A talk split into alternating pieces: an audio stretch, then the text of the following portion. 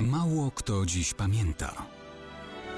Datownik historyczny prezentuje Maciej Korkuć.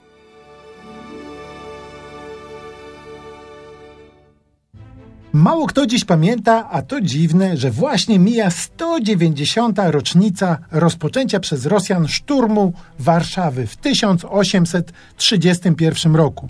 Atakujący stolicę feldmarszałek Paskiewicz miał do dyspozycji prawie 80 tysięcy żołnierzy, a Polacy mogli im w sumie przeciwstawić tylko niespełna 30 tysięcy wojska plus 10 tysięcy nieostrzelanych rekrutów, częściowo tworzących oddziały kosynierów. Rosjanie mieli niemal 400 armat, my mniej niż 100.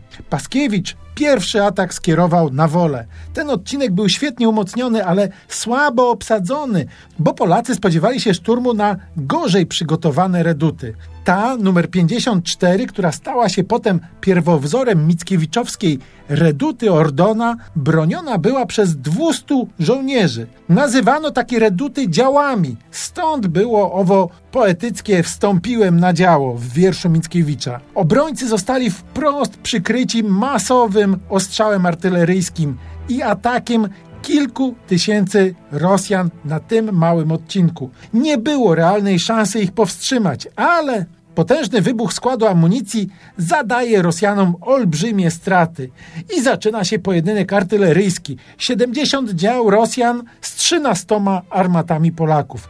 Generał Józef Sowiński prosi o wsparcie. Przybywa 12 armat artylerii lekkokonnej Józefa Bema.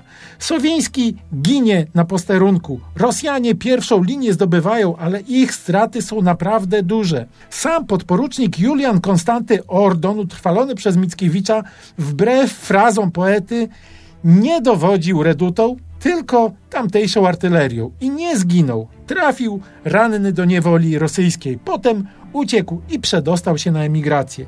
Dopiero po ponad 50 latach, w 1887 roku, strzałem z pistoletu odebrał sobie życie.